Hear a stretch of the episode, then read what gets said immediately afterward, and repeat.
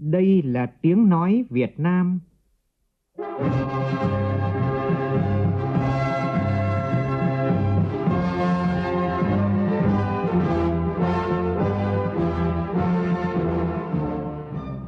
là tiếng nói Việt Nam, phát thanh từ Hà Nội, thủ đô nước Cộng hòa xã hội chủ nghĩa Việt Nam.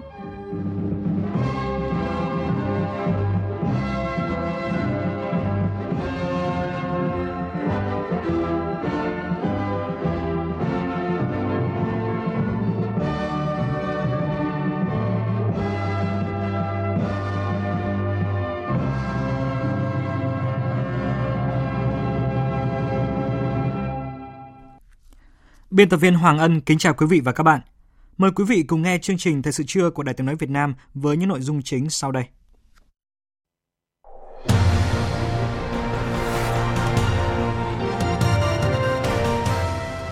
Tại buổi làm việc với Thủ tướng Nguyễn Xuân Phúc sáng nay, Trung ương Đoàn Thanh niên Cộng sản Hồ Chí Minh đề nghị cần chương trình tín dụng hỗ trợ thanh niên khởi nghiệp với quy mô vốn ban đầu dự kiến 1.000 tỷ đồng. Tại buổi giao lưu trực tuyến, giải pháp nào để trách nhiệm nêu gương đi vào cuộc sống diễn ra sáng nay, các đại biểu đề xuất nên chăng phải phát động và xây dựng ý thức thực hiện văn hóa từ chức. Ủy ban nhân dân thành phố Hà Nội tổ chức lễ khởi công đường đua công thức 1 Hà Nội tại quận Nam Từ Liêm. Những vụ xâm hại tình dục trẻ em gái và quấy rối tình dục liên tiếp xảy ra đang khiến dư luận đặt ra câu hỏi những lỗ hổng luật pháp cần được lấp đầy ra sao để không còn những nạn nhân phải chịu khổ đau về tinh thần và thể xác. Mục tiêu điểm trưa nay đề cập nội dung này. Trong phần tin thế giới, Hội nghị thượng đỉnh Liên minh châu Âu tại Bruxelles Bỉ khai mạc ngày mai là cơ hội cuối cùng để Thủ tướng Anh Theresa May đề nghị lãnh đạo Liên minh châu Âu lùi ngày Brexit. Lần đầu tiên một phụ nữ đoạt giải thưởng toán học Abel danh giá của Viện Hàn lâm Khoa học Na Uy. Lễ công bố giải thưởng diễn ra dạng sáng nay theo giờ Việt Nam.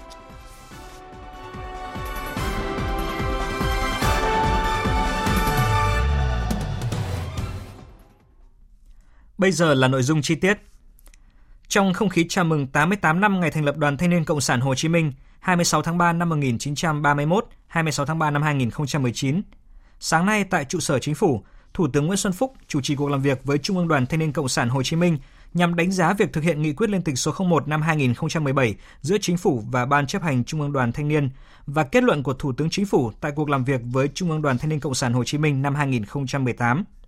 Tại buổi làm việc, Thủ tướng đồng ý với đề xuất của Trung ương Đoàn giao cơ quan này xây dựng trình Thủ tướng hai đề án thực hiện trong giai đoạn 2020-2030 bao gồm đề án giáo dục lý tưởng cách mạng đạo đức lối sống cho thanh thiếu nhi trên không gian mạng, đề án phòng chống ma túy trong thanh niên. Tin của phóng viên Vũ Dũng.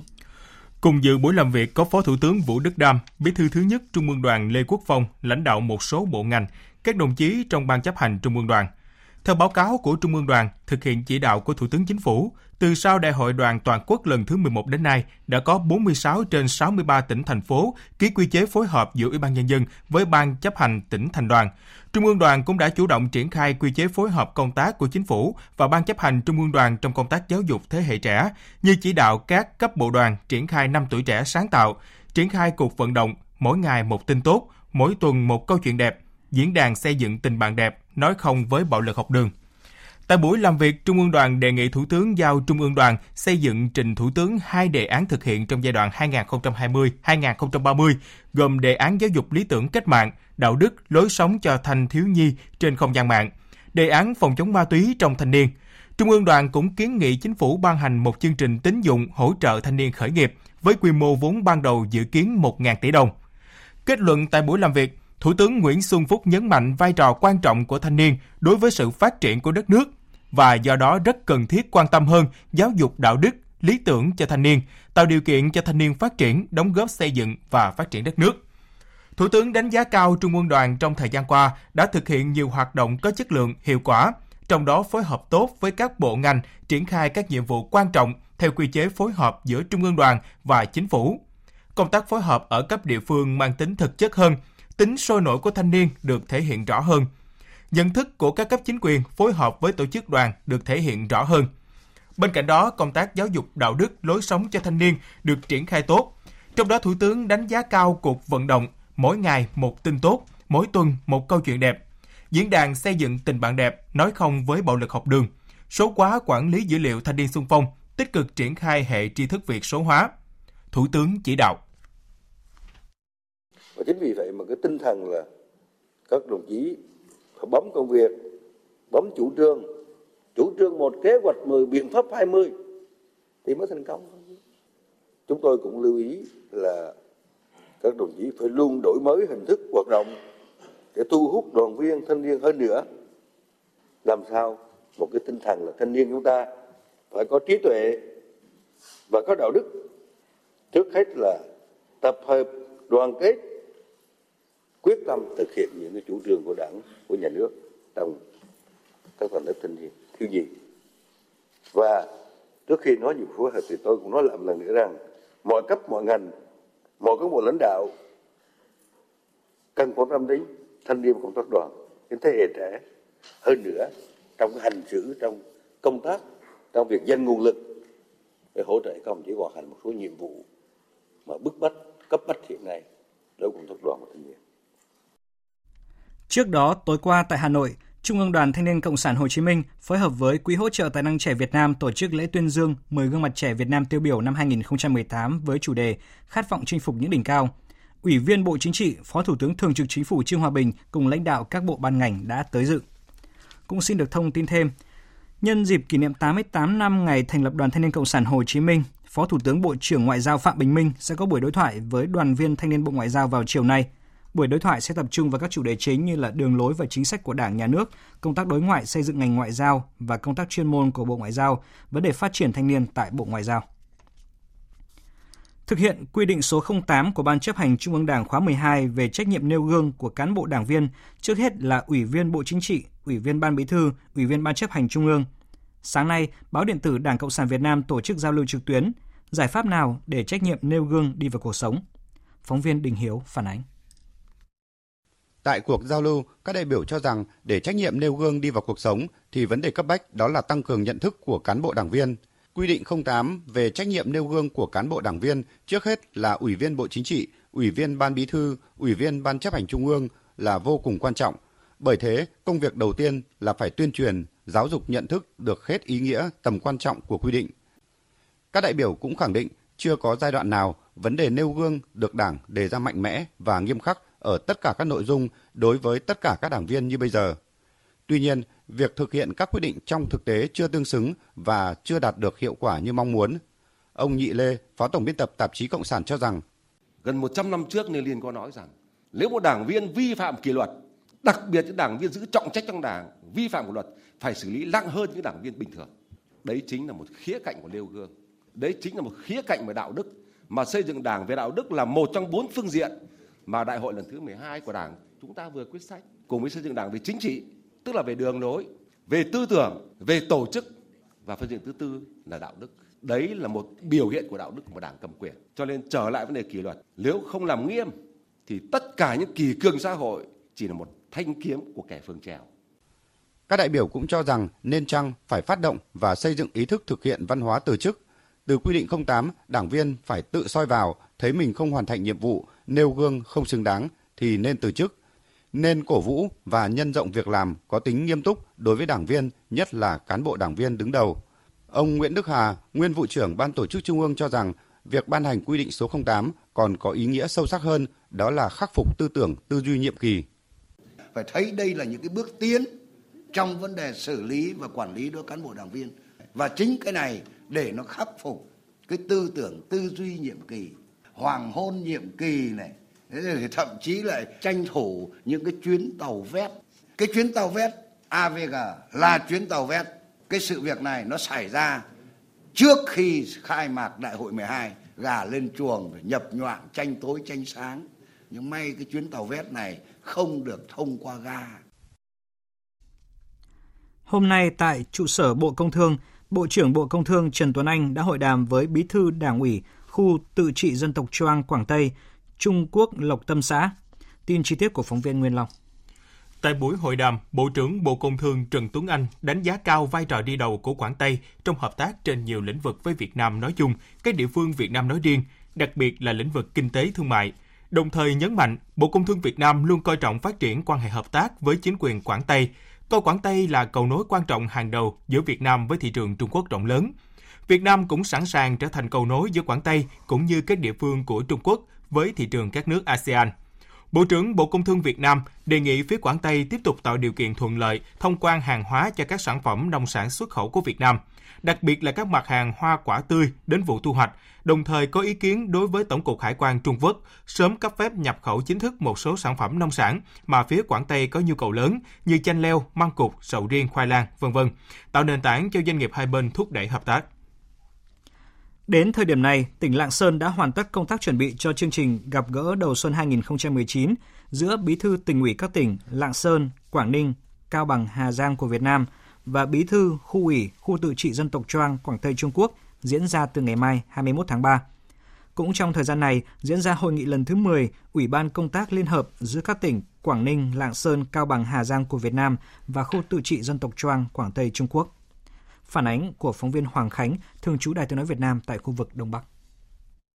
Chương trình gặp gỡ đầu xuân giữa Bí thư tỉnh ủy các tỉnh Lạng Sơn, Quảng Ninh, Cao Bằng, Hà Giang, Việt Nam và Bí thư khu ủy khu tự trị dân tộc Choang Quảng Tây Trung Quốc và hội nghị Ủy ban công tác liên hợp giữa các địa phương này được tổ chức thường niên từ năm 2016. Đây là dịp để các địa phương biên giới của hai nước Việt Nam Trung Quốc tăng cường các hoạt động như trao đổi đoàn cấp cao, xây dựng các kết nối giao thông và các khu vực hợp tác kinh tế khu vực biên giới cửa khẩu, tuyên truyền và thực hiện tốt các văn kiện về quản lý biên giới Việt Trung, thúc đẩy hợp tác du lịch, giao lưu văn hóa, thể thao. Bà Lý Bích Linh, giám đốc hợp tác xã Hợp Thịnh tỉnh Lạng Sơn cho biết, từ các chương trình hợp tác giữa các địa phương của Việt Nam và Trung Quốc, cơ sở kinh doanh Hợp Thịnh đã có nhiều cơ hội xuất khẩu nông sản, nâng cao giá trị thương hiệu cũng như quảng bá sản phẩm an toàn của Việt Nam ra thị trường quốc tế. Đã kết nối và xuất khẩu tuân thủ quy định về kiểm dịch và an toàn thực phẩm. Hiện tại chúng tôi đang à, trồng dược liệu và rau an toàn trong thời gian tới thì chúng tôi sẽ xuất khẩu à, nhằm tăng cường mối quan hệ kết nối tiêu thụ sản phẩm nông sản à, giữa Việt Nam và Trung Quốc.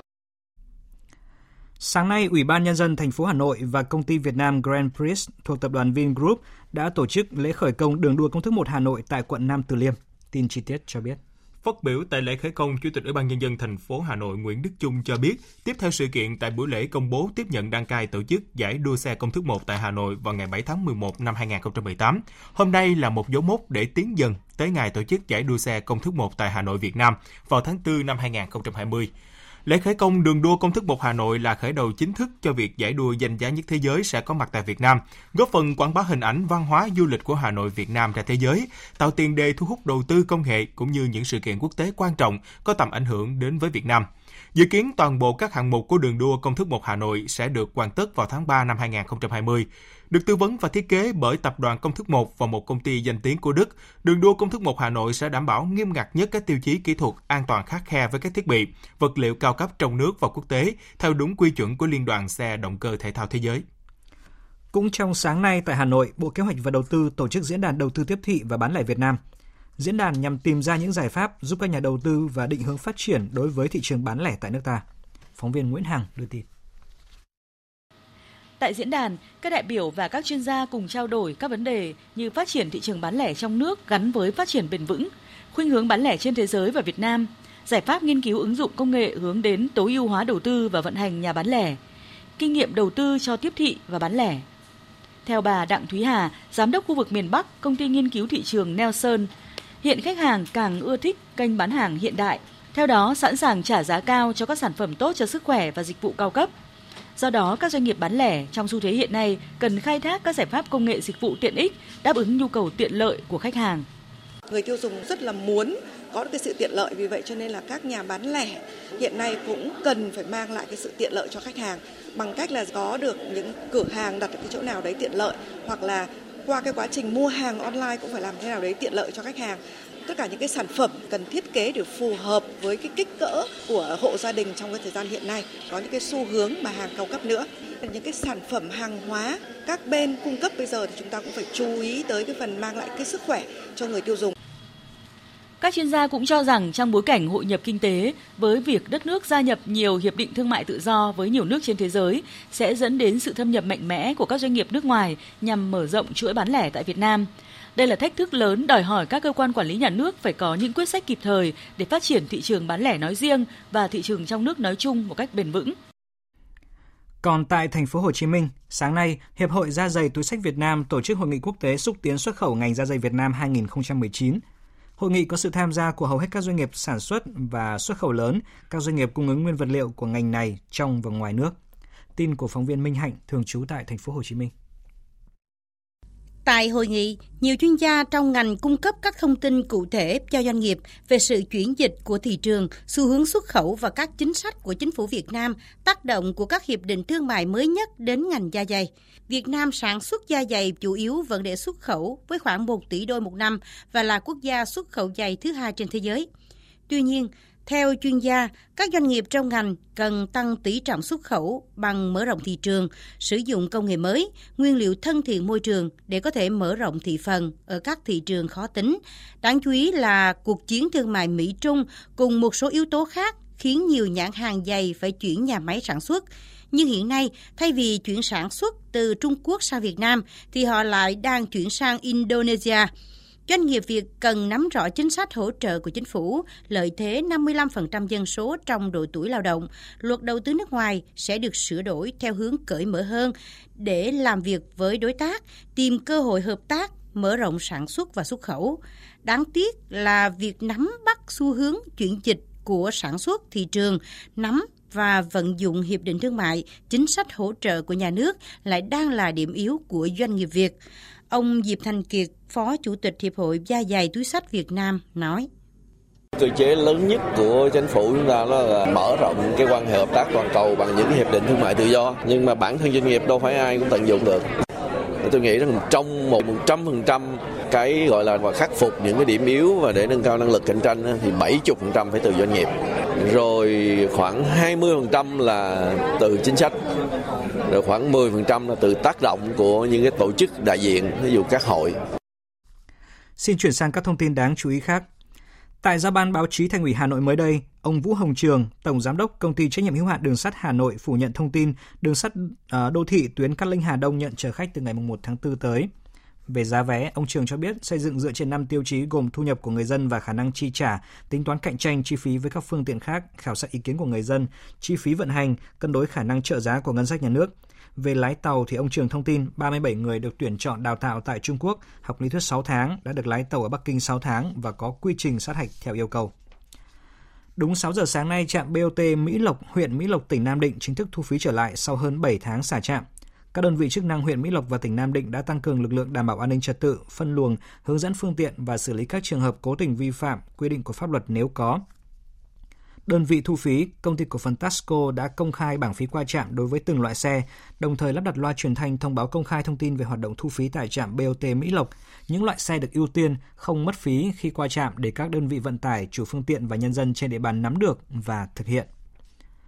Đoàn kiểm tra của Tổng cục Đường bộ Việt Nam bắt đầu tiến hành kiểm tra đột xuất trạm BOT Ninh Lộc tại xã Ninh Lộc, thị xã Ninh Hòa, tỉnh Khánh Hòa trong một tuần kể từ ngày hôm nay.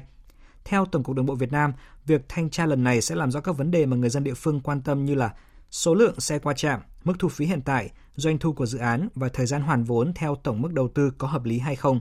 Kết quả kiểm tra sẽ được gửi cho Bộ Giao thông Vận tải, Thanh tra Chính phủ, Kiểm toán Nhà nước và công bố công khai lên phương tiện thông tin đại chúng. Liên quan đến kết luận điều tra vụ gian lận thi cử Hòa Bình, mới đây ông Bùi Trọng Đắc, Giám đốc Sở Giáo dục Đào tạo Hòa Bình cho biết, Sở Giáo dục Đào tạo đã cập nhật xong à, điểm thi thật cho 64 thí sinh có thay đổi điểm sau khi chấm thẩm định theo chỉ đạo của Bộ Giáo dục Đào tạo. Kết quả cập nhật lại cho thấy trong số 64 thí sinh này có một thí sinh không đủ điều kiện để được cấp giấy chứng nhận tốt nghiệp. Hiện Sở Giáo dục Đào tạo đang làm các thủ tục để thông báo đến các thí sinh, đồng thời gửi kết quả cho các trường đại học cao đẳng. Còn theo Thiếu tướng Bùi Minh Giám, Cục trưởng Cục Đào tạo Bộ Công an, sau khi có danh sách cập nhật của Sở Giáo dục Đào tạo Hòa Bình, Cục sẽ giả soát thí sinh đăng ký dự thi và trúng tuyển vào các trường công an nhân dân năm 2018. Các trường công an sẽ thực hiện nghiêm túc theo quy định của Bộ Giáo dục và Bộ Công an. Bài thi của thí sinh gian lận sẽ bị hủy và các thí sinh này không đủ điều kiện học trong các trường công an. Và tiếp ngay sau đây sẽ là một số thông tin về thời tiết. Thưa quý vị và các bạn, hiện nay áp cao lạnh lục địa suy yếu và di chuyển ra phía đông nên trường gió đông nam có cường độ yếu đến trung bình thịnh hành trên vịnh Bắc Bộ và Bắc Biển Đông, gây mưa rào và rông tại một số vùng biển với gió không quá cấp 4. Riêng ở vịnh Bắc Bộ có gió đông nam cấp 4 đến cấp 5. Còn trên đất liền, nhiều khu vực tối và đêm nay sẽ có mưa rào và rông. Cụ thể ở Bắc Bộ nói chung, sáng nay đã có mưa vài nơi, chiều nay giảm mây trời nắng. Dự báo chiều tối và đêm nay, khu vực này tiếp tục có mưa rào và rông vài nơi. Các tỉnh từ Nghệ An đến Thừa Thiên Huế, sáng nay trời nhiều mây có mưa vài nơi, tuy nhiên chiều và đêm nay sẽ không có mưa, gió nhẹ. Các tỉnh ven biển từ Đà Nẵng đến Bình Thuận và Tây Nguyên, Nam Bộ, chiều nắng, ở Nam Bộ có nắng nóng, nhưng chiều tối và đêm nay dự báo khu vực này có khả năng có mưa rào và rông vài nơi, với gió đông bắc cấp 2 đến cấp 3. Cảnh báo trong cơn rông có khả năng xảy ra lốc xét và gió giật mạnh.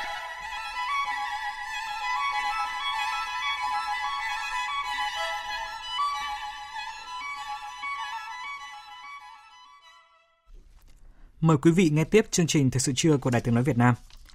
Một cuộc điều tra dư luận mới nhất trước thềm bầu cử Tổng thống Indonesia dự kiến diễn ra vào ngày 17 tháng 4 tới cho thấy Tổng thống Widodo vẫn đang dẫn đầu và bỏ khá xa trước các đối thủ. Điều tra dư luận cho thấy ông Widodo vẫn sẽ đánh bại các đối thủ với hơn 49% số phiếu trong khi ứng cử viên đối lập chỉ giành được hơn 37% số phiếu bầu. Theo người phát ngôn Tổng thống, số phiếu dành cho Tổng thống trong kỳ bầu cử sắp tới sẽ cao hơn so với cuộc bầu cử năm 2014 nhờ uy tín và kết quả điều hành đất nước của ông trong thời gian qua. Trước thực trạng Campuchia đang thiếu hụt điện nghiêm trọng trên khắp cả nước, ngành điện nước này đã phải kêu gọi sự hỗ trợ của các nước láng giềng. Phóng viên Văn Đỗ thường trú tại Vương quốc Campuchia đưa tin. Đáp lại lời kêu gọi hỗ trợ của ngành điện lực Campuchia, Việt Nam, Lào và Thái Lan là ba nước đầu tiên trong khu vực đã cam kết hỗ trợ ngành điện Campuchia. Trong đó, Thái Lan sẽ cung cấp 80 MW, Lào cung cấp 10 MW và Việt Nam giữ nguyên lượng điện đang hỗ trợ cho Campuchia. Theo ông Tinarin, Quốc vụ Khanh Bộ Mỏ Năng lượng Campuchia, hiện nay Campuchia vẫn thiếu khoảng 13% lượng điện tiêu dùng. Vì vậy, ngành điện Campuchia sẽ phải cắt điện luân phiên vào ban ngày nhằm đảm bảo cung cấp điện vào buổi tối và phục vụ hoạt động của các cơ quan quan trọng như chính phủ, bệnh viện. Theo dự tính, việc cắt điện luân phiên này sẽ kết thúc vào cuối tháng 5 tới nếu như thời tiết không có mưa sớm. Ông Tinarin cũng khẳng định, ngành điện lực Campuchia sẽ đảm bảo cung cấp điện cho người dân sử dụng vào các ngày lễ và chủ nhật. Nguyên nhân thiếu điện trên khắp cả nước là do thời tiết nắng nóng gay gắt và tình hình hạn hán bất thường, nên nhu cầu về việc sử dụng điện tăng cao. Liên quan tới tiến trình Brexit, Thủ tướng Anh Theresa May hôm nay có thể sẽ chính thức gửi thư đề nghị Liên minh châu Âu chấp thuận việc Anh xin gia hạn lùi ngày rời khỏi khối này sau hạn chót là 29 tháng 3 tới đây. Tuy nhiên, những bất đồng trong nội bộ Anh về kế hoạch bỏ phiếu Brexit lần 3 tại Hạ viện cũng như là chưa thống nhất được thời điểm xin gia hạn Brexit, khiến một số nước thành viên Liên minh châu Âu cảnh báo sẽ bỏ phiếu phủ quyết đề xuất gia hạn của Anh nếu nước này không đưa ra lời giải thích hợp lý. Biên tập viên Phạm Hà thông tin. Hội nghị thượng đỉnh Liên minh châu Âu tại Bruxelles, Bỉ trong ngày 21 và 22 tháng 3 sẽ là cơ hội cuối cùng để Thủ tướng Theresa May đề nghị lãnh đạo EU lùi ngày Brexit. Quyết định này của Thủ tướng Anh được thực hiện sau khi Chủ tịch Hạ viện Anh John Bercow bất ngờ tuyên bố sẽ không cho phép tiến hành bỏ phiếu lần 3 về thỏa thuận Brexit nếu thỏa thuận này không có sự thay đổi căn bản. Hiện cũng có nhiều bất đồng trong nội bộ chính phủ Anh về thời gian gia hạn Brexit đến ngày 30 tháng 6 hoặc kéo dài một năm. Bộ trưởng Tài chính Anh Philip Hammond hôm qua cho biết, chính phủ sẽ sớm đưa ra các bước đi để đưa thỏa thuận Brexit quay trở lại bỏ phiếu tại Hạ viện lần thứ ba, và chính phủ cũng muốn thời gian gia hạn Brexit là ngắn nhất có thể. Chúng tôi có chung lập trường về vấn đề này. Chúng tôi muốn có thời gian trì hoãn ngắn nhất có thể, để sau đó nước Anh còn tiếp tục với kế hoạch xây dựng tương lai của chính mình. Việc nhận được sự ủng hộ gia hạn của EU sẽ cho phép nước Anh có cơ hội nhận được sự ủng hộ tại Quốc hội và phê chuẩn nó. Gần 3 năm sau khi nước Anh bỏ phiếu ra khỏi ngôi nhà chung châu Âu trong một cuộc trưng cầu ý dân và chưa đầy 10 ngày trước hạn chót Brexit 29 tháng 3, tương lai nước Anh vẫn bất định. Trong khi đó, EU dường như đang mất dần kiên nhẫn với tình trạng mơ hồ do thiếu sự quyết định trên chính con đường mà Anh đã lựa chọn. Trong một cảnh báo được cho là cứng rắn về đề nghị xin gia hạn Brexit của Anh, Văn phòng Tổng thống Pháp hôm qua tuyên bố Pháp sẵn sàng bỏ phiếu phủ quyết bất cứ yêu cầu nào của Anh nếu các điều kiện trì hoãn không được đáp ứng. Trưởng đoàn đàm phán EU về Brexit Michel Barnier hôm qua cũng khẳng định gia hạn Brexit chỉ được thực hiện nếu mang lại cơ hội thực sự.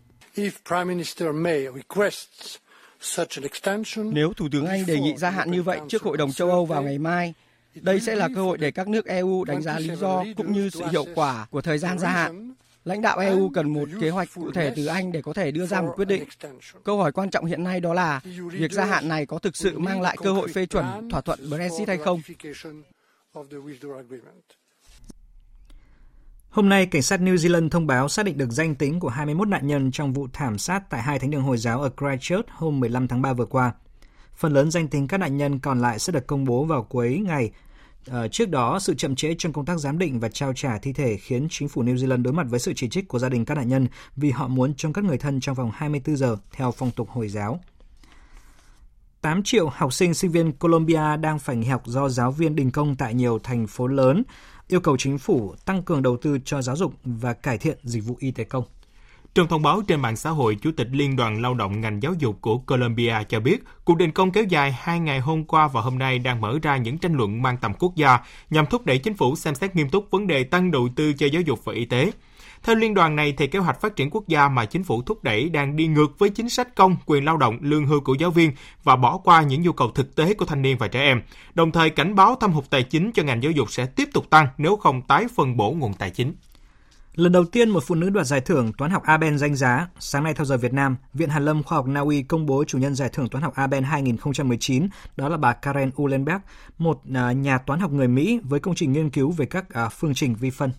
Phát biểu tại lễ trao giải, Chủ tịch Ủy ban giải thưởng nêu rõ bà Karen Uhlenbeck nhận giải thưởng Abel 2019 cho công trình nghiên cứu cơ bản về giải thích hình học và lý thuyết trường chuẩn. Những điều này đã làm thay đổi đáng kể diện mạo toán học. Những lý thuyết của bà đã thay đổi hoàn toàn cách hiểu của thế giới về những bề mặt rất nhỏ, như những thứ được tạo nên từ những bong bóng xà phòng và những vấn đề vi mô tổng quan hơn trong cái kích thước cao hơn. Đây là lần đầu tiên trong lịch sử 16 năm tồn tại, giải thưởng này được trao cho một người phụ nữ.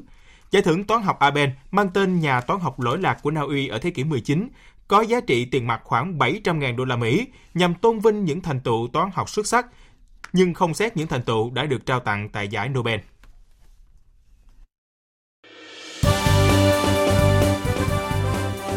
Thời sự tiếng nói Việt Nam Thông tin nhanh Bình luận sâu Tương tác đa chiều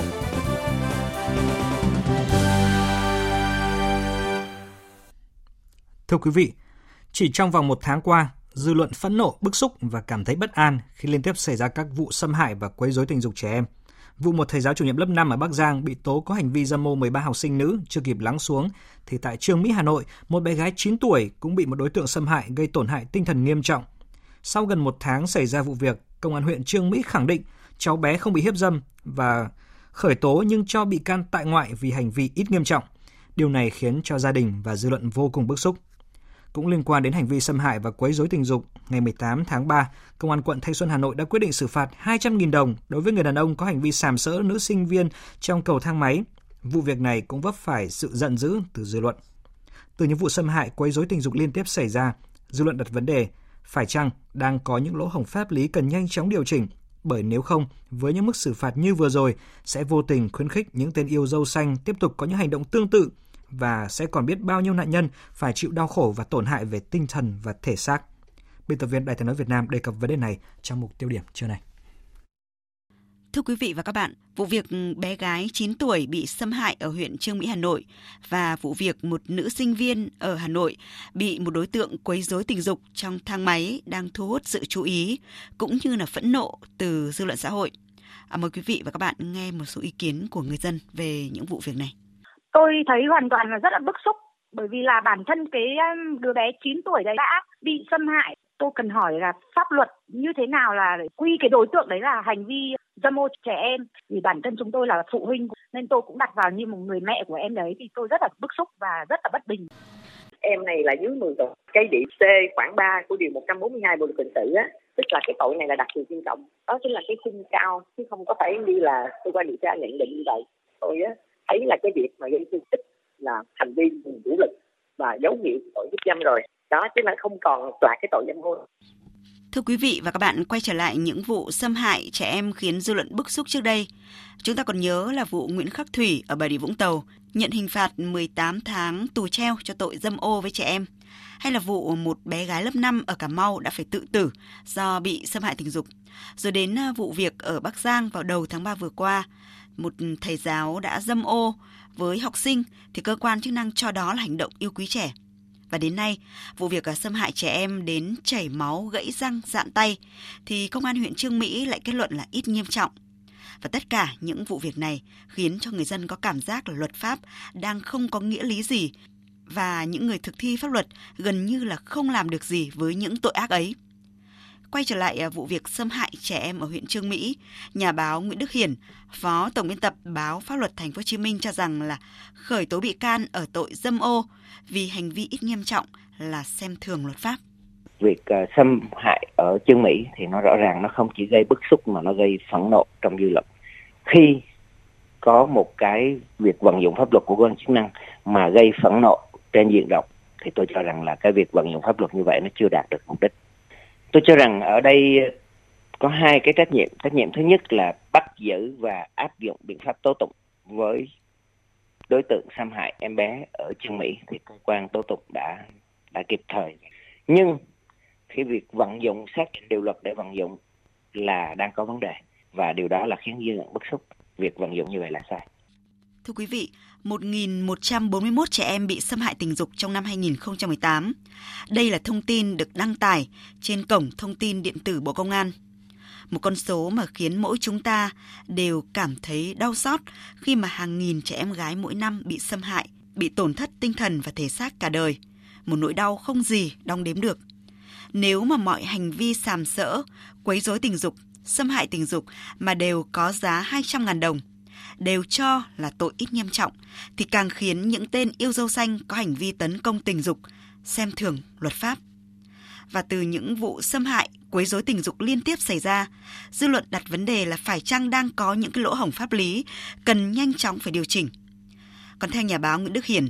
tình trạng xâm hại, quấy rối tình dục trẻ em không còn là cá biệt và nó đủ lớn để trở thành một vấn đề lập pháp tiếp tục cần được Quốc hội bàn tới. Để mà thay đổi sửa đổi được các biện pháp xử phạt này thì cần phải có sự thay đổi về luật. Tôi nghĩ rằng là với cái sự lên tiếng của dư luận thì chắc chắn là các cơ quan xây dựng pháp luật sẽ có cái tiếp thu để sửa đổi. Tôi nghĩ là sau cái ờ, báo cáo của Ủy ban pháp luật Quốc hội trong kỳ họp tới thì chắc chắn các đại biểu sẽ lên tiếng và tôi nghĩ rằng là với một việc dư luận quan tâm rộng rãi như vậy tức là cử tri rất quan tâm thì Quốc hội không thể nào mà không không không lên tiếng về chuyện này. Thưa quý vị và các bạn, hàng nghìn trẻ em bị xâm hại mỗi năm đó là những nỗi ám ảnh, sự dây vò, sợ hãi trong suốt cuộc đời của các em. Dư luận có quyền đòi hỏi các cơ quan chức năng cần sửa đổi luật cụ thể hơn để pháp luật phải thực sự là công cụ trừng trị, xử lý những hành vi xâm hại danh dự và thân thể phụ nữ trẻ em. Quý vị vừa dành thời gian cho mục tiêu điểm. Chương trình Thời sự trưa của Đài tiếng nói Việt Nam xin được tiếp tục với những thông tin đáng chú ý sau đây.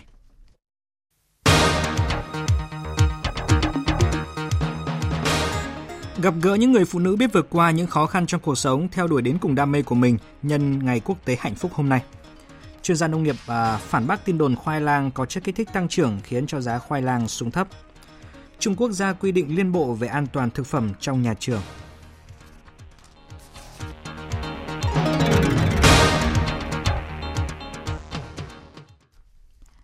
Sáng nay, ông Trần Thanh Mẫn, Bí thư Trung ương Đảng, Chủ tịch Ủy ban Trung ương Mặt trận Tổ quốc Việt Nam thăm và trao nhà tình nghĩa tặng các hộ nghèo, hộ chính sách và học sinh tại tỉnh Phú Yên. Tin của phóng viên Thái Bình thường trú tại miền Trung.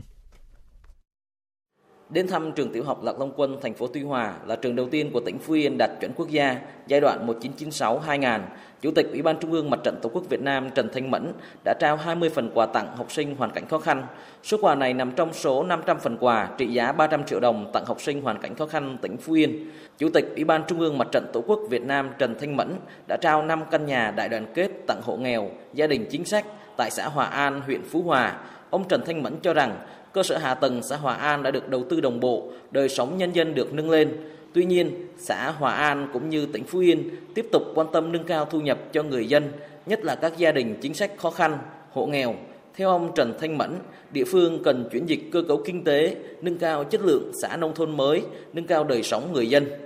Tôi cũng mong rằng những gia đình chính sách hộ nghèo là phải tự lực phấn đấu vươn lên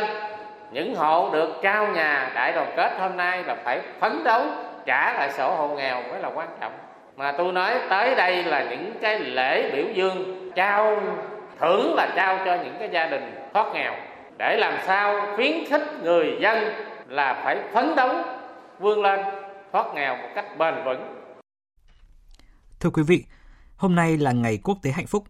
Vượt qua những khó khăn trong cuộc sống và từng bước khẳng định bản thân, nhiều phụ nữ mạnh mẽ đã quyết định theo đuổi đến cùng niềm đam mê của mình để tận hưởng từng ngày hạnh phúc. và khi có được hạnh phúc trong tâm hồn, họ chia sẻ cảm xúc tích cực đó đến cộng đồng bằng nhiều hoạt động khác nhau. Hành trình ươm mầm hạnh phúc này được à, Mỹ Dung, phóng viên Đài Tiếng nói Việt Nam tại thành phố Hồ Chí Minh đề cập qua câu chuyện thú vị của Hoa hậu Hoàn vũ Việt Nam 2017 Hờ Henie và blogger du lịch Đinh Hằng, à, những người phụ nữ dám thay đổi bứt phá để chạm tới nhiều cột mốc đáng nhớ trong cuộc đời. Mời quý vị và các bạn cùng nghe. Ngay sau khi đăng quang Hoa hậu Hoàng vũ Việt Nam năm 2017, điều mà Henrier khiến nhiều người bất ngờ chính là việc cô dành đến 70% số tiền thưởng để làm công tác thiện nguyện, trao học bổng cho học sinh nghèo. Và đến nay, những hoạt động truyền cảm hứng sẽ chia với cộng đồng vẫn được gương mặt trẻ tiêu biểu năm 2018 đều đặn triển khai trên khắp mọi miền thông qua các chương trình hướng đến trẻ em, phụ nữ hay bệnh nhân HIV. Sở hữu kho thành tích đáng nể nhưng điều khiến người ta ngưỡng mộ Henry nhất không phải là danh hiệu Hoa hậu hay top 5 Hoa hậu Hoàng vũ Thế giới năm 2018, mà lại là ý chí khẳng định bản thân. Ở màn giới thiệu bản thân trong vòng chung kết Hoa hậu Hoàng vũ năm 2018, Henry đã nói, Tôi là một người dân tộc thiểu số, tôi đáng lẽ sẽ lấy chồng lúc 14 tuổi, nhưng không, tôi chọn giáo dục. Đứng tại đây, tôi muốn nói tôi làm được và bạn cũng có thể làm được. Câu nói ấn tượng đó đã tóm tắt được cả quá trình dương lên của Henry trong chặng đường thoát nghèo, thoát những tập tục không phù hợp để khẳng định bản thân. Henry cho biết khi được sống với đam mê và làm những điều có ích cho cộng đồng, cuộc sống sẽ ngập tràn hạnh phúc. Trong cuộc sống có rất là nhiều cái kế hoạch cho cái tương lai cho tất cả mọi thứ. Nhưng mà chung quy mình luôn mong muốn đến cái điều gọi là hạnh phúc. Tất cả mọi thứ mình làm mình nghĩ mình hạnh phúc thì mình làm khi mình có hạnh phúc, mình có tất cả, mình có thể có có nhiều cái năng lượng để mình làm việc, có nhiều năng lượng để cho các em học tập. Có hạnh phúc thì giống như là điểm mấu chốt trong cuộc sống của mình.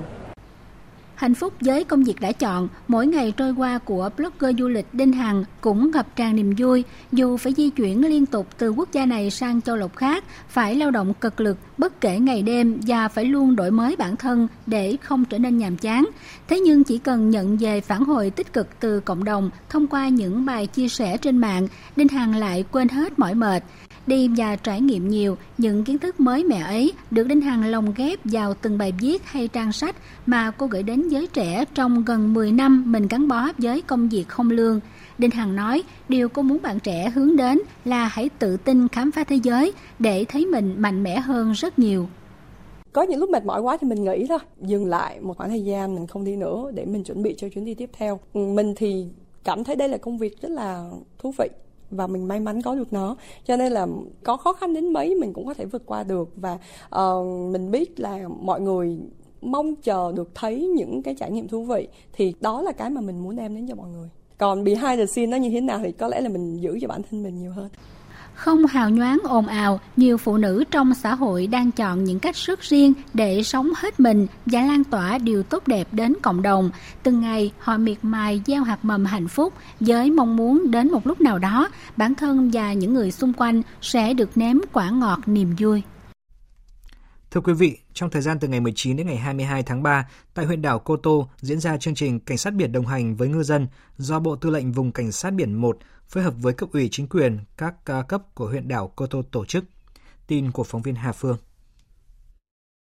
Trong thời gian diễn ra chương trình, đoàn công tác của Bộ Tư lệnh Vùng Cảnh sát biển 1 sẽ phối hợp cùng các đơn vị đồng hành và cấp ủy, chính quyền các cấp huyện đảo Cô Tô tổ chức một số hoạt động như dâng hương tại đền thờ Chủ tịch Hồ Chí Minh và viếng nghĩa trang liệt sĩ huyện đảo Cô Tô. Thượng tá Lê Huy, Phó Chính ủy Bộ Tư lệnh Vùng Cảnh sát biển 1 cho biết. Thông qua cái ờ, sơ kết của hai năm thực hiện mô hình đồng hành với ngư dân này, thì chúng tôi ờ, rút ra được những bài học kinh nghiệm để chúng tôi triển khai trong những năm tới, làm sao nó mang tính sát thực và hiệu quả, làm sao cái mô hình này đảm bảo cái tính lâu dài trong thực hiện nhiệm vụ của mình trong những năm tiếp theo. Hội nghị sơ kết 2 năm thực hiện mô hình công tác dân vận, cảnh sát biển đồng hành với ngư dân sẽ được Bộ Tư lệnh Cảnh sát biển tổ chức tại Nhà văn hóa huyện đảo Cô Tô vào ngày mai 21 tháng 3 năm 2019. Sau khi phát hiện à, ổ dịch tả lợn châu Phi à, xuất hiện tại thôn Hiền An, xã Phong Sơn, tỉnh Thừa Thiên Huế đã lập 9 chốt kiểm tra phòng chống dịch, trong đó 5 chốt ở huyện Phong Điền và các chốt còn lại nằm trên quốc lộ 1A, quốc lộ 49 và cửa khẩu Hồng Vân huyện A Lưới, nơi có nhiều xe chở động vật thường xuyên qua lại. Tin của phóng viên Lê Hiếu thường trú tại miền Trung. Tại chỗ kiểm dịch động vật trên quốc lộ 1A thuộc địa phận xã Phong Thu, huyện Phong Điền, trung bình mỗi ngày có khoảng 15 đến 20 chuyến xe chở lợn từ các tỉnh phía Bắc đi qua chỗ kiểm dịch này. Tất cả xe chở lợn đều được yêu cầu dừng kiểm tra và phun thuốc khử trùng theo quy trình. Lực lượng thú y, cảnh sát môi trường và cảnh sát giao thông tỉnh tăng cường phối hợp giám sát, xử lý kịp thời các trường hợp không chấp hành việc kiểm dịch. Ủy ban nhân dân tỉnh Thừa Thiên Huế đã yêu cầu chủ tịch Ủy ban nhân dân các huyện, thị xã và thành phố Huế, các cấp các ngành có liên quan khẩn trương triển khai các biện pháp cấp bách khống chế dịch tả lợn châu Phi. Chiều ngày 19 tháng 3, các lực lượng chức năng phối hợp với Ủy ban nhân dân xã Phong Hiền, huyện Phong Điền tiến hành tiêu độc khử trùng, trốn tiêu hủy xác hai con lợn chết bị vứt bừa bãi dưới chân một cây cầu thuộc tỉnh lộ 11C, đoạn qua thôn Triều Dương xã Phong Hiền. Hiện tỉnh Thừa Thiên Huế đã chỉ đạo các địa phương ứng ngân sách hỗ trợ cho người chăn nuôi có lợn bị dịch. Ông Nguyễn Văn Hưng, Chi cục trưởng Chi cục chăn nuôi và thú y tỉnh Thừa Thiên Huế cho biết, đối với lợn con, lợn thịt các loại, hỗ trợ với mức tối thiểu 80% giá trị trường tại thời điểm và tại các địa phương có dịch xảy ra. Đối với lợn nái, lợn đực giống đang khai thác, hỗ trợ mức từ 1,5 đến 2 lần so với mức hỗ trợ các loài lợn khác tại thời điểm có dịch bệnh. Theo tinh thần chung của Thủ tướng chỉ đạo như chúng ta thực hiện là hỗ trợ cho người dân 80% giá trị công vật và như vậy thì giá lợn hiện nay khoảng chừng 42.000 đồng một cân thì chúng ta hỗ trợ là 38.000 đồng một cân và đối với lợn nái ờ, khoảng chừng là 64.000 đồng một cân. Như nay lập tất cả các cái thủ tục trình tỉnh có quyết định và để cho địa phương là hỗ trợ kịp thời cho bà con. Vụ thị trường trong nước Bộ Công Thương cho biết, tính đến nay, tổng trọng lượng lợn bị bệnh và tiêu hủy chiếm khoảng 0,08% so với tổng nguồn cung trong năm. Nguồn cung trong nước vẫn được bảo đảm đáp ứng đủ nhu cầu à, tiêu dùng của người dân và các hoạt động sản xuất chế biến. Sau 2 tuần triển khai chương trình hỗ trợ nông dân tỉnh Gia Lai tiêu thụ khoai lang Nhật, giá thu mua cho bà con nông dân đã được thương lái tăng từ 1 đến 6.000 đồng một kg. Tuy nhiên, chưa kịp vui thì người trồng khoai lang lại rơi vào cảnh giờ khóc giờ cười khi trên mạng xã hội đang lan truyền thông tin khoai lang có chất kích thích tăng trưởng – Thông tin thất thiệt này một lần nữa khiến cho giá khoai lang lại xuống thấp. Tiến sĩ Nguyễn Đăng Nghĩa, một chuyên gia nông nghiệp đã lập tức phản bác. Theo tiến sĩ Nguyễn Đăng Nghĩa, hiện chưa có bất kỳ công bố hay công trình khoa học nào tại Việt Nam và trên thế giới nghiên cứu cho thấy chất tăng trưởng có thể tác động lên các loại cây có củ. Chất tăng trưởng chỉ tác động đến các loại cây ăn lá. Mặt khác, theo các chuyên gia, chất tăng trưởng thậm chí có giá bán cao hơn rất nhiều so với giá thành của những loại cây có củ. Do đó, việc người dân sử dụng chất tăng trưởng để bón cho cây có củ là chuyện khó tin. Ngành nông nghiệp tỉnh Gia Lai nhìn nhận, sở dĩ khoai lang Nhật tại tỉnh này bị rơi vào tình trạng ế thừa và không có đầu ra là do đơn vị thu mua xuất khẩu không đảm bảo cam kết thu mua theo hợp đồng. Đồng thời do được giá trong thời gian trước, người dân đổ xô trồng đại trà, phá vỡ quy hoạch khiến giá bán khoai lang bị giảm thấp.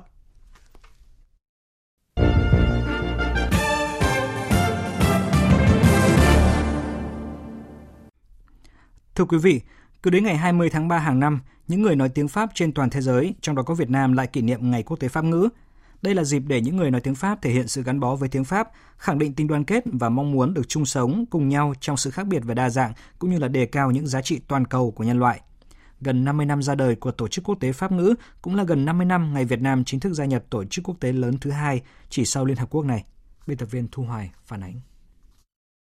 Ngày Quốc tế Pháp ngữ được kỷ niệm tại 88 quốc gia thành viên và quan sát viên của Tổ chức Quốc tế Pháp ngữ với hàng nghìn sự kiện trên khắp thế giới. Chủ đề của Ngày hội Pháp ngữ năm nay là Hãy nói bằng tiếng Pháp, đã truyền tải đi một hình ảnh cởi mở và hiện đại của tiếng Pháp và phản ánh sức sống của ngôn ngữ chung này trong tất cả các lĩnh vực – Tại Việt Nam, Văn phòng châu Á Thái Bình Dương của Tổ chức Quốc tế Pháp ngữ cùng với các bộ ngành liên quan và các trường đại học đã lần đầu tiên phối hợp tổ chức một sự kiện Pháp ngữ lớn mang tên Sắc màu Pháp ngữ trong hai ngày 15 và 16 tháng 3 vừa qua tại Hà Nội, đánh dấu cam kết của Việt Nam với Tổ chức Quốc tế Pháp ngữ. Ngày Quốc tế Pháp ngữ 2019 diễn ra vào một thời điểm đặc biệt khi Cơ quan Đại học Pháp ngữ kỷ niệm lần thứ 25 ngày chính thức mở văn phòng khu vực của Cơ quan Đại học Pháp ngữ tại Hà Nội. Theo bà Uida Tepba, giám đốc khu vực của cơ quan Đại học Pháp ngữ, cũng chính tại Việt Nam, cơ quan Đại học Pháp ngữ đã phát triển được một chiến lược quan hệ đối tác thực sự có sức lan tỏa mạnh mẽ. Nous avons signé l'accord de siège Chúng tôi ký thỏa thuận với Bộ Ngoại giao Việt Nam từ năm 1993 và bắt đầu hoạt động tại Việt Nam từ năm 1994. Tổ chức Đại học Pháp ngữ là một mạng lưới các trường đại học và đặc biệt ở đây, tôi muốn nhấn mạnh tới vai trò của Việt Nam đối với sự phát triển của tổ chức. Chính tại Việt Nam, chúng tôi đã phát triển được một chiến lược quan hệ đối tác thực sự có sức lan tỏa mạnh mẽ sang các nước khác trong khu vực kể từ sau hội nghị thượng đỉnh lần thứ 7 của Tổ chức Quốc tế Pháp ngữ tại Hà Nội năm 2007. Việt Nam đang ngày càng chứng tỏ được vai trò của mình với tư cách là một quốc gia thành viên tích cực. Đây cũng là một sự kiện mang tính bước ngoặt đối với cộng đồng Pháp ngữ cũng như Việt Nam, mở ra một giai đoạn phát triển mới hoàn tất quá trình phát triển về thể chế của cộng đồng Pháp ngữ với việc thông qua hiến trương và bầu ra tổng thư ký đầu tiên – Trả lời phóng viên Đài tiếng nói Việt Nam về những đóng góp của Việt Nam đối với tổ chức quốc tế Pháp ngữ, ông Eric Norman Thubon, giám đốc khu vực châu Á Thái Bình Dương của tổ chức quốc tế Pháp ngữ chia sẻ. Le Vietnam est membre de l'Organisation nationale de la francophonie depuis la création. Việt Nam là thành viên của tổ chức quốc tế Pháp ngữ ngay từ những ngày đầu được thành lập và tham gia vào tất cả các cơ quan của tổ chức quốc tế Pháp ngữ tiêu biểu như cơ quan đại học pháp ngữ. Các thành phố Hà Nội, Hồ Chí Minh và Huế cũng là thành viên của Hiệp hội các thị trường pháp ngữ. Trong khi Quốc hội Việt Nam cũng là một thành viên tích cực của tổ chức Nghị viện Pháp ngữ. Tôi muốn nêu ra một dẫn chứng cụ thể nhất về sự đóng góp của Việt Nam trong việc phát triển và khuyến trương tiếng Pháp. Đó là số lượng người đăng ký theo dõi kênh truyền hình TV5 của Pháp hơn 6 triệu thuê bao tại Việt Nam, một con số rất ấn tượng.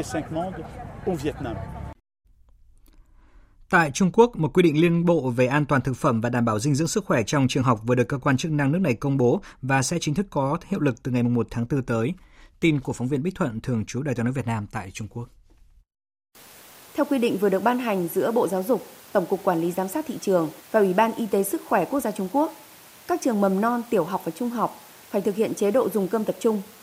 Mỗi bữa ăn của trẻ nhỏ và học sinh đều phải có phụ trách nhà trường ăn cùng để ghi chép cụ thể từng bữa ăn kịp thời phát hiện và giải quyết các vấn đề phát sinh trong quá trình dùng cơm. Hiệu trưởng phải chịu trách nhiệm về an toàn thực phẩm của trường mình.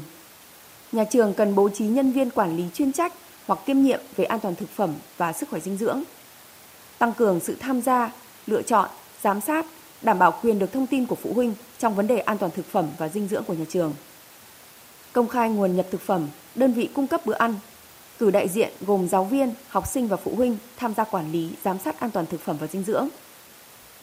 Quy định cũng một lần nữa yêu cầu các cấp trường học không được thiết lập các cơ sở bán đồ ăn vặt, siêu thị trong khuôn viên nhà trường.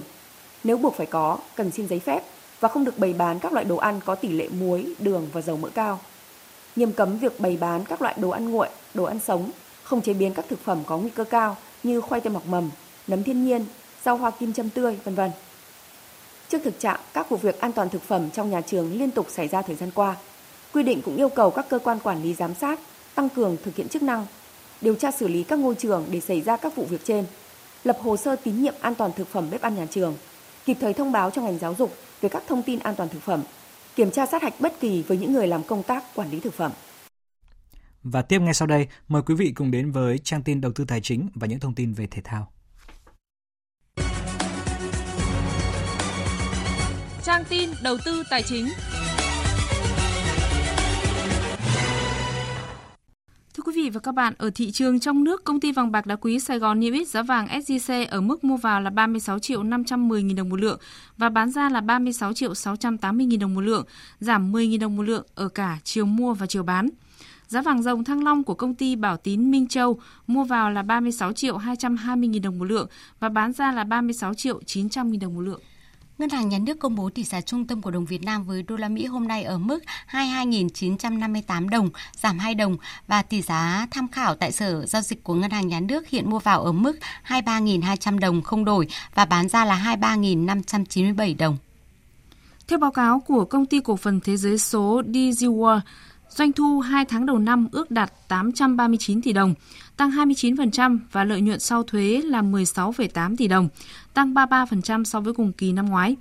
Về kế hoạch năm nay, công ty đề ra mục tiêu doanh thu là 7.150 tỷ đồng và lợi nhuận sau thuế dự kiến là 137 tỷ đồng, tăng lần lượt là 20% và 25% so với kết quả đạt được trong năm ngoái.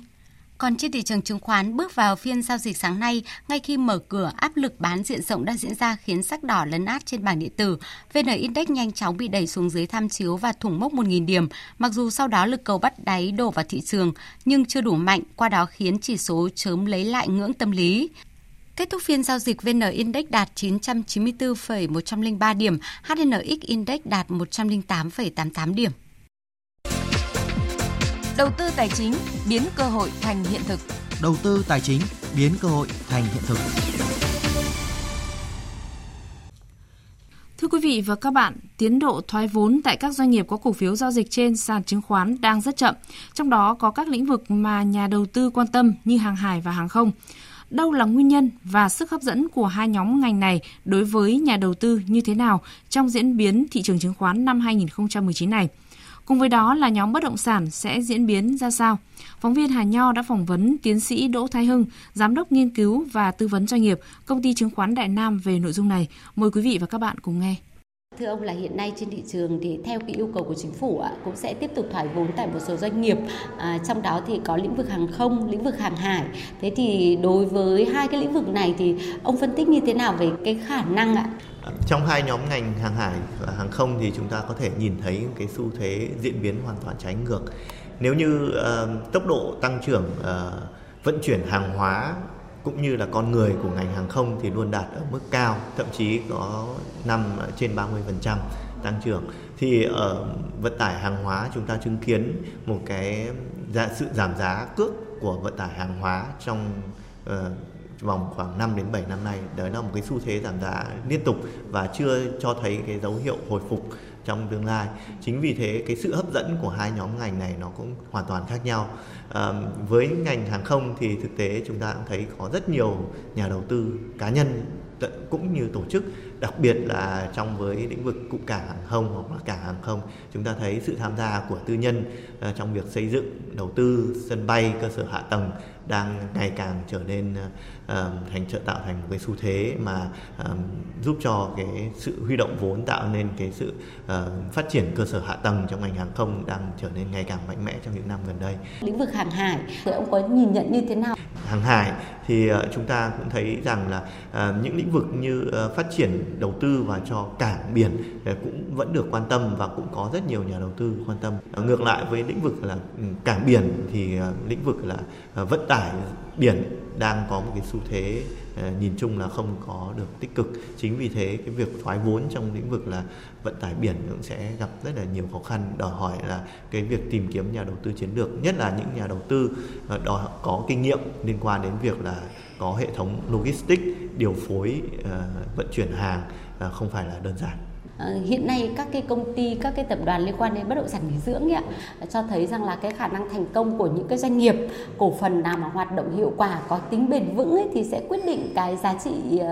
khi mà họ gia nhập thị trường chứng khoán. Thế thì ở góc nhìn chuyên gia thì ông có nhìn nhận như thế nào về một số doanh nghiệp? Thị trường bất động sản Việt Nam trong những năm vừa qua uh, đầu tiên chúng ta nên nhìn lại về cái chu kỳ của bất động sản thì chu kỳ bất động sản đâu đó nó cũng nằm khoảng 10 từ 10 đến 11 năm. Tuy nhiên nhìn một cách rộng hơn chúng ta thấy là cái diễn biến thực tế trên thị trường bất động sản nó có một đôi chút khác biệt. Khác biệt ở đây nó liên quan đến cái biến chuyển về mặt vĩ mô của nền kinh tế Việt Nam. Đó là cái làn sóng chuyển dịch sản xuất cũng như chuyển dịch đầu tư trên thế giới, chuyển dịch từ Trung Quốc và các cơ sở sản xuất khác. Vâng ạ, xin cảm ơn ông ạ. Thưa quý vị và các bạn, tối qua huấn luyện viên Park Hang-seo đã tiếp tục loại 6 cầu thủ để chốt danh sách 23 tuyển thủ chính thức của đội tuyển U23 Việt Nam tham dự vòng loại giải vô địch U23 châu Á 2020. 6 cầu thủ không được huấn luyện viên Park Hang-seo giữ lại sau buổi tập chiều qua, gồm Nguyễn Tiến Linh, Trương Tiến Anh, Phan Thanh Hậu, Lương Hoàng Nam, Ngô Tùng Quốc và Ielinie.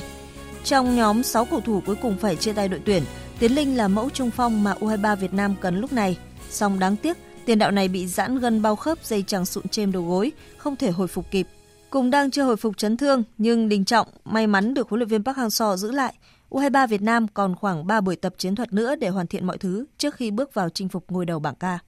Chiều và tối nay, hai đối thủ còn lại của tuyển U23 Việt Nam tại vòng loại giải U23 châu Á 2020 là Brunei và Thái Lan sẽ tới sân bay nội bài. Trước đó, tuyển Indonesia là đội bóng có mặt sớm nhất khi đến Hà Nội tối 18 tháng 3. Theo thông báo của ban tổ chức, bốn đội bóng góp mặt tại bảng K sẽ có buổi tập duy nhất làm quen sân Mỹ Đình kéo dài một tiếng từ chiều đến tối mai. Và trưa cùng ngày, huấn luyện viên trưởng các đội sẽ tham dự buổi họp báo tại trụ sở Liên đoàn bóng đá Việt Nam. Ở lượt trận giao quân vào ngày 22 tháng 3, tuyển Thái Lan sẽ gặp Indonesia vào lúc 17 giờ và vào lúc 20 giờ U23 Việt Nam gặp U23 Brunei. Toàn bộ 6 trận đấu trong khuôn khổ bảng K vòng loại U23 châu Á 2020 sẽ được Đài Tiếng nói Việt Nam tường thuật trực tiếp. Liên quan đến các đội tuyển quốc gia Việt Nam, huấn luyện viên trưởng Mai Đức Trung đã cùng đội tuyển nữ lên đường sang Myanmar tập huấn, chuẩn bị cho vòng loại thứ hai môn bóng đá nữ tại Olympic Tokyo 2020. Theo kế hoạch, tại Myanmar, đội tuyển nữ Việt Nam sẽ có hai trận giao hữu với chủ nhà trong các ngày 21 và 23 tháng 3. Ngày 24 tháng 3, thầy trò huấn luyện viên Mai Đức Trung quay về Trung tâm Đào tạo bóng đá trẻ Việt Nam, dự kiến đấu tập thêm một trận trước khi sang Uzbekistan tham dự vòng loại thứ hai Olympic 2020. Tại vòng này, đội tuyển nữ Việt Nam nằm ở bảng B với chủ nhà Uzbekistan, Jordani và Hồng Kông. Châu Á có 3 suất được quyền tham dự môn bóng đá nữ Olympic 2020, trong đó có một suất thuộc về chủ nhà Nhật Bản.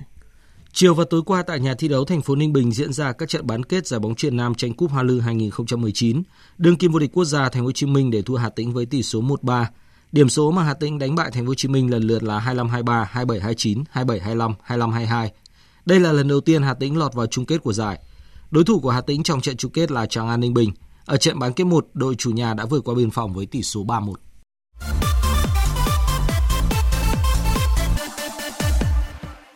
Những ngày này, các đội bóng châu Âu đang giáo diết chuẩn bị cho vòng loại Euro 2020. Trong khi đội đương kim vô địch thế giới Pháp triệu tập đội hình mạnh nhất, thì cựu vô địch thế giới Đức đã thực hiện hàng loạt sự thay đổi. Tại vòng loại Euro 2020, đội tuyển Pháp nằm ở bảng H, bảng đấu khá nhẹ nhàng với các đối thủ là Albania, Andorra, Iceland, Moldova và Thổ Nhĩ Kỳ. Để chuẩn bị cho vòng loại, huấn luyện viên Didier Deschamps đã tập hợp tất cả những gương mặt xuất sắc nhất của bóng đá Pháp lên đội tuyển, trong đó đa phần là những cầu thủ đã giúp đội bóng này vô địch World Cup 2018 trên đất Nga. Trong số này, huấn luyện viên Didier Deschamps đặt niềm tin rất lớn vào tiền đạo 21 tuổi Kylian Mbappe. Ông nói: peut toujours s'améliorer. Je discute de, de tout avec, euh, avec Kylian. Tôi đã thảo luận rất nhiều với Kylian cũng như các cầu thủ khác trong đội. Kylian là một cầu thủ tài năng và luôn phải đối diện với nhiều khó khăn, thử thách ở trên sân. Tất nhiên là cậu ấy đã sẵn sàng để đối mặt với những khó khăn đó. Cậu ấy là người có khả năng giải quyết tình huống và đôi khi rất kinh nghiệm. Theo lịch, tuyển Pháp sẽ đá trận đầu tiên trong chuyến làm khách của Moldova vào dạng sáng thứ Bảy tuần này và tiếp theo là cuộc đón tiếp Iceland vào dạng sáng thứ Ba tuần sau. Trong khi Pháp tiếp tục đặt niềm tin vào những người cũ thì huấn luyện viên Joachim Löw của đội tuyển Đức đã loại hàng loạt công thần, trong đó có thể kể đến sự vắng mặt của ba cầu thủ từng giúp đội bóng này vô địch World Cup 2014 trên đất Brazil như Matt Hummel, Thomas Müller và Jerome Boateng. Về việc không triệu tập ba cầu thủ này và gọi nhiều gương mặt trẻ lên đội tuyển Đức, huấn luyện viên Joachim Löw giải thích. Sau sự thể hiện và những kết quả đáng buồn hồi năm ngoái, chúng tôi nhận thấy cần phải thực hiện một số sự thay đổi. Chỉ có thay đổi mới hy vọng tiến triển. Vì vậy, ban huấn luyện đã họp và đưa ra quyết định. Tất nhiên là chúng tôi đã theo dõi phong độ của các cầu thủ trong tháng 1, tháng 2 vừa qua và đã gọi nhiều cầu thủ trẻ lên đội tuyển với hy vọng họ sẽ đem đến cho đội tuyển Đức phong cách chơi mới. Tại vòng loại Euro 2020, tuyển Đức nằm ở bảng C với Belarus, Estonia, Bắc Ireland và Hà Lan. Thầy trò huấn luyện viên Joachim Löw sẽ đối mặt với Hà Lan ngay trận gia quân trên sân khách vào dạng sáng ngày 25 tháng 3. Dự báo thời tiết Phía Tây Bắc Bộ có mây, chiều nắng, chiều tối và đêm có mưa rào và rông vài nơi, gió nhẹ, nhiệt độ từ 19 đến 29 độ. Riêng khu Tây Bắc lúc cao điểm có nơi trên 32 độ. Phía Đông Bắc Bộ và Thanh Hóa nhiều mây có mưa vài nơi, trưa chiều giảm mây trời nắng, gió Đông Nam cấp 2 đến cấp 3, nhiệt độ từ 20 đến 28 độ. Các tỉnh từ Nghệ An đến Thừa Thiên Huế, phía Bắc nhiều mây có mưa vài nơi, trưa chiều giảm mây trời nắng, phía Nam có mây, chiều nắng, chiều tối và đêm không mưa, gió nhẹ, đêm trời lạnh, nhiệt độ từ 21 đến 31 độ. Các tỉnh ven biển từ Đà Nẵng đến Bình Thuận có mây, chiều nắng, chiều tối và đêm có mưa rào và rông vài nơi, gió đông bắc cấp 2 đến cấp 3. Trong cơn rông có khả năng xảy ra lốc xét và gió giật mạnh, nhiệt độ từ 23 đến 33 độ. Tây Nguyên có mây, chiều nắng, chiều tối và đêm có mưa rào và rông vài nơi, gió đông bắc đến đông cấp 2 đến cấp 3. Trong cơn rông có khả năng xảy ra lốc xét và gió giật mạnh, nhiệt độ từ 18 đến 35 độ. Nam Bộ có mây, chiều nắng, có nơi có nắng nóng, chiều tối và đêm có mưa rào và rông vài nơi, gió đông cấp 2 đến cấp 3. Trong cơn rông có khả năng xảy ra lốc xét và gió giật mạnh, nhiệt độ từ 24 đến 36 độ. Khu vực Hà Nội nhiều mây có mưa vài nơi, trưa chiều giảm mây trời nắng, gió đông nam cấp 2 đến cấp 3, nhiệt độ từ 20 đến 28 độ. Dự báo thời tiết biển, Vịnh Bắc Bộ có mưa rào và rông vài nơi tầm nhìn xa trên 10 km, gió đông nam đến nam cấp 4 đến cấp 5. Vùng biển từ Quảng Trị đến Quảng Ngãi không mưa, tầm nhìn xa trên 10 km, gió đông nam cấp 3 đến cấp 4. Vùng biển từ Bình Định đến Ninh Thuận không mưa, tầm nhìn xa trên 10 km, gió đông đến đông bắc cấp 3 đến cấp 4. Vùng biển từ Bình Thuận đến Cà Mau có mưa rào và rông vài nơi, tầm nhìn xa trên 10 km, gió đông bắc đến đông cấp 4. Vùng biển từ Cà Mau đến Kiên Giang bao gồm cả Phú Quốc có mưa rào và rông vài nơi, tầm nhìn xa trên 10 km, gió đông cấp 3 đến cấp 4. Khu vực Bắc Biển Đông có mưa vài nơi, tầm nhìn xa trên 10 km, gió Đông Nam đến Nam cấp 3 đến cấp 4. Khu vực giữa Biển Đông có mưa vài nơi, tầm nhìn xa trên 10 km, gió Đông Bắc đến Đông cấp 4. Khu vực Nam Biển Đông và khu vực quần đảo Trường Sa thuộc tỉnh Khánh Hòa có mưa rào và rông vài nơi, tầm nhìn xa trên 10 km, gió Đông Bắc cấp 4. Khu vực quần đảo Hoàng Sa thuộc thành phố Đà Nẵng không mưa, tầm nhìn xa trên 10 km, gió Đông đến Đông Nam cấp 3 đến cấp 4. Vịnh Thái Lan có mưa rào và rông vài nơi, tầm nhìn xa trên 10 km, gió nhẹ. Những thông tin thời tiết vừa rồi cũng đã kết thúc chương trình Thời sự trưa nay của Đài tiếng nói Việt Nam. Chương trình do các biên tập viên Hoàng Ân, Thanh Trường, Hàng Nga biên soạn và thực hiện với sự tham gia của phát thanh viên Việt Cường, kỹ thuật viên Thu Hiền, chịu trách nhiệm nội dung Nguyễn Mạnh Thắng. Xin tạm biệt và hẹn gặp lại.